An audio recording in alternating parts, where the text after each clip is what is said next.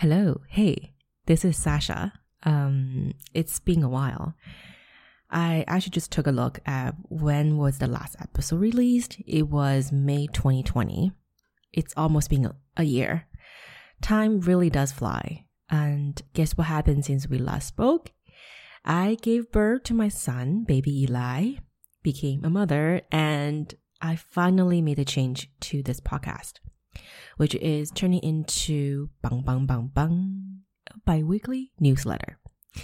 The podcast will still remain the same, and think it as one slice of a cake. So now I'm giving you a whole cake with its all its glory. Uh, you know what I realized? Um, I just feel like I couldn't just do one thing. I get bored very easily. If I continue doing this one thing, I would just end up giving it up out of boredom.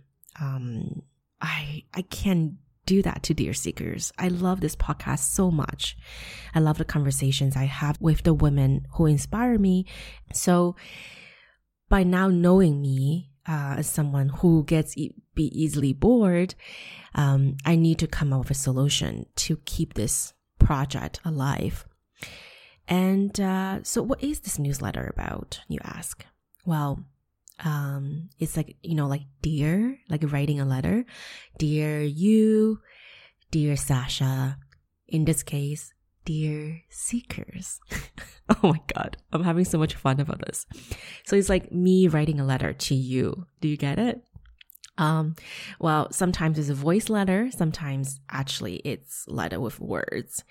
Um, so you can expect, um, usually the letter will be in your inbox every other Sunday morning because it's bi-weekly. Well, sometimes if I really have a brain freeze, I cannot squeeze anything out of it, um, then you might not get any letter from me. But most likely, it will be every other Sunday morning. And if you actually miss me and wanted to get in touch, you always can just reply. Oh, did I mention we are actually now on Substack? It's a platform that, um, well, I don't even know how to summarize it. I guess it's like an, a platform that enable writers, podcasters to really reach out to their readers, audiences directly. Um, because you know, for the past two years, um, I produced and host Dear Seekers. A lot of times, I really didn't know who you are, um, other than you know have some conversations on Instagram DMs, and sometimes you would email me to let me know you enjoy the podcast, which I forever grateful. But most of the times, I just kind of feel like I'm record something and I just shoot it in the universe, and there's a, not a lot of stats about who are the listeners. So sometimes I get a little bit uninspired because I feel like there's not a lot of um, receiving end that it's visible to me to motivate me to keep going. So anyway, I just feel like Substack will be a very intimate platform um, moving forward. And this project will be more so like an experiment. So I wouldn't exactly know what's going to happen. Um, and which is very exciting and very new to me because as someone who has always been into packaging goods, wrap it with a bow, deliver to you uh, when I feel like it's almost perfect. Now I'm actually giving you a more raw and intimate project. I don't even have the idea where it's heading. And it's the first time in life that I'm doing it, which is to be honest, scary, but more so exciting. I think become a mother has taught me that I really have no control over so many things. I can control if I get four hours sleep or six hours sleep. I cannot control when I go to the washroom. I know all these very basic human needs things that I even don't have control of. So yeah, it's gonna be a very in- interesting kind of like experiment. So we'll see how it goes. If you want to be part of it, um, I know some of you already were Seeker Supply subscriber, I kind of just transfer you to Substack, and you have already received um, two letters from me. First was introduction. Second was our official letter. And uh, if you haven't subscribed yet, you can just head to the Instagram. There's a link directly to the Substack link. Um, I haven't even updated the website yet. So it takes time. We will get there. I'm really, really excited about this project because I feel like it's just so raw and intimate. And um, I'm happy that you are willing to be part of this. I'm really, really hoping that we can connect on a more personal and intimate level. And if this is not for you, you feel like you still want to just be you know, listening to a podcast. And uh, I totally understand. You don't have to subscribe. You can still read it on Substack every other Sunday morning. And sometimes you can still listen to the podcast on Apple Podcast, um, Spotify. That's still fine. We are still friends. Um, but uh, if you actually want to be part of this, you can sign up. And then I think that'll be more exciting that way. All right. Um, and so since we're here already, uh, I'm gonna actually record the the letter I sent out for the second letter I sent out. It took me a long time to write it. Um, I finished it probably around 10, 12 naps of Eli's. When he naps, I will actually get some time to write. So it took a while to form my thoughts um, write it down and edit them and or and finally put them together. I'm actually gonna read it to you now if you haven't read it through the newsletter. I would say this essay is definitely one of the most raw, intimate, and vulnerable essays I ever written. It took so much out of me and also did so much for me because it was a letter that I needed to write. Um, I had so much feelings and thoughts that piling inside of me that was pulling out uncontrollably. Um, if I didn't write it, I think I would just explode some way. So I had to write it. And just like many writers, you know, you, when we have some unsettled feelings and unresolved feelings and, and thoughts couldn't, you know, puzzle together, writing it through something, an art, article, an essay, a diary is a way to kind of puzzle them together, untangle them. Yeah, so that's how the process came about. And uh, as now I'm going to read it to you, I really hope you enjoy it. It's kind of different than when I was writing it because the feelings already packed, right? Like it's, I don't feel these feelings as strongly as before when I was writing it. So now it's kind of like reading it as actually a reader and I feel so much for this woman. She was feeling so much deeply and uncontrollably in a sense. So I will read it to you. I hope uh, I hope I'll deliver well and uh, enjoy. It wasn't love at first sight. With my baby, with motherhood.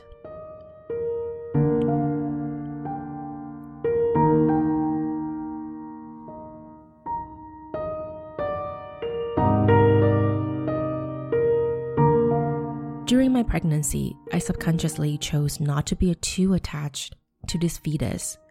My body was nurturing. I thought of it was a coping mechanism for the quote unquote what ifs. All in all, miscarriage happens to one in five women. But now I think it was more so because of the many losses I had experienced in my life. My parents got divorced when I was two. I lost my mother at 14 got kicked out by my stepdad at 15. I had acquired ability to detach easily when needed.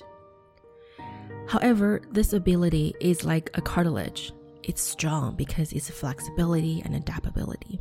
Yet it's also super tender and weak. And that's why this ability scared me. What if I don't have the connection with my baby?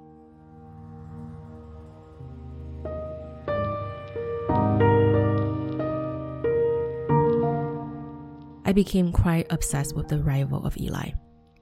I wanted to meet him, to love him, but more importantly, I wanted the confirmation to prove my ability to love, connect with my own son, instantly and unconditionally.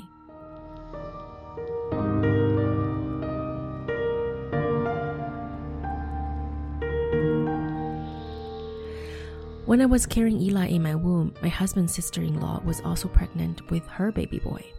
Two days after her son was born, we paid a visit. I was extremely pregnant at that point. Eli was coming out any second. It's like I had known him already, you know, all along. She described the instant connection with such joy. It sounded so poetic and beautiful to me. But as much as it brought me even more anticipation, it also came with its side effects, which was doubts. Doubts about if I will be able to form love like this rapidly enough. Enough for what? I did not know. The anticipation led me to social media. I was engaging quite relentlessly with baby content on Instagram, so the app wouldn't leave me alone. As a social media strategist, I should have known better, but I didn't. It continued feeding me loads of content regarding motherhood, especially images of mothers meeting their babies for the very first time, whether it was in a water tub or on a hospital bed. One thing was almost always identical the overwhelming joy, the tears, the heart stopping moment. I ate them all up. The more I consumed this type of content, the higher my expectation was building up. I was craving for it, like a teenager craving to savor their first taste of alcohol. On July 21st, after fairly smooth and short delivery, Eli was born. He was put to lay on my chest, skin to skin. And I felt nothing. Nothing like expected anyway. No roses dropping from the sky, no time freezing in slow motion, no heart pounding like it was going to explode, no tears dripping down my face. Instead, I feel like meeting a stranger on a blind date who I didn't even feel the connection with. And immediately, the guilt, the shame, the confusion kicked in. See, I knew it. You don't have the ability to love your own child. There is no connection between you two. You are not meant to be a mother. I wanted these thoughts to go away badly, yet needed them to stay so I can be punished for who I am. Two days later, we brought Eli home from the hospital. There's one giant mirror on the wall in the hallway. I suggested us, the three of us, to document this special moment with a selfie as a souvenir, a piece of evidence, a digital memory. Just as I pressed the button on my phone, Stephen, my husband, commented, You're beautiful. You look very much like a mom now. Although I was sure it was a compliment, I didn't take it the way it was meant to be received. The thought of not falling in love with my son at the very first sight was still there haunting me, bluntly and brutally.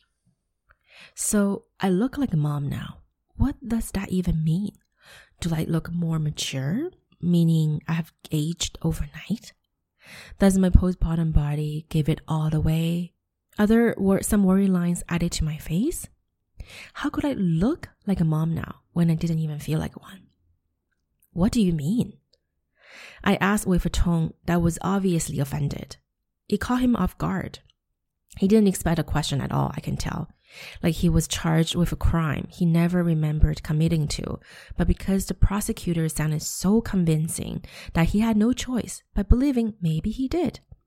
I mean, you act like a mom now. He got nervous, but his answer didn't really put me into ease. Instead, it got me even more deepened into my doubts. How should a mom supposed to act? Anyway, let's go. I wrap up this awkward conversation and dragged my exhausted body away from the scene. One week has passed, two weeks have gone by, a month has flew by.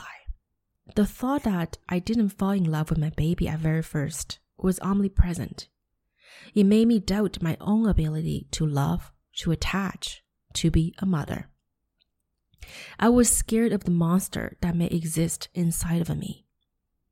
One day, we got a sleep monitor to watch Eli when he naps. The black and white image, the grainy footage, the futuristic pixels, aren't the most appealing. It looks like he's laying down in a coffin, Stephen jokes. At that moment, I instantly felt muscle cramp. My heartbeat fastened. The thought of him in a coffin swept me off the ground by the hurricane. Fast and fierce. I started howling. Tears started coming down like a storm. I couldn't stop. My mind rushed to the darkest space as fast as lightning. I was I was just joking. I'm sorry. He was shocked by how a little joke had made such a big impact. My body started shivering, started to shrink. I had to hold on to the kitchen counter for support. The thought of him in a coffin kept coming back, then immediately shut down by my mind, again and again, push and pull, excruciating. I felt for the first time what it was like to lose someone so ingrained to every part of my cells, like losing oxygen. A thought could have eaten me alive. An hour later, when I finally calmed down, my rational side kicked in as a savior. I realized how much I love Eli. To a point, I would not hesitate to give up my own life for him. Anything for him. It was that moment I realized two things. One, not every mother's experience is the same. Some bond with their babies instantly. Some take time to garner this relationship. Two, despite the fact that I didn't feel the attachment with him right off the bat, I would still do or give up anything for him. And that is unconditional love. I didn't fall in love with my baby at first sight because I already loved him before we met. All right. Thank you so much for listening to my story. Um, I think next Sunday will be our third letter. And actually, I will also release an episode, which um, is a conversation I had with an amazing woman. We talked so much about creative process, um, creative wintering, which is just as important as creative spring, um, which was definitely a conversation that I needed during this time, um, especially as I took one year off to nurture my creative winter. I didn't know that what that was um, until this guest put that into words, which is amazing. So anyway, I hope you will enjoy the next conversation. And I also uh, have been working on a letter to send out as well. So anyway, uh, I will see you soon then. Thank you. Bye bye.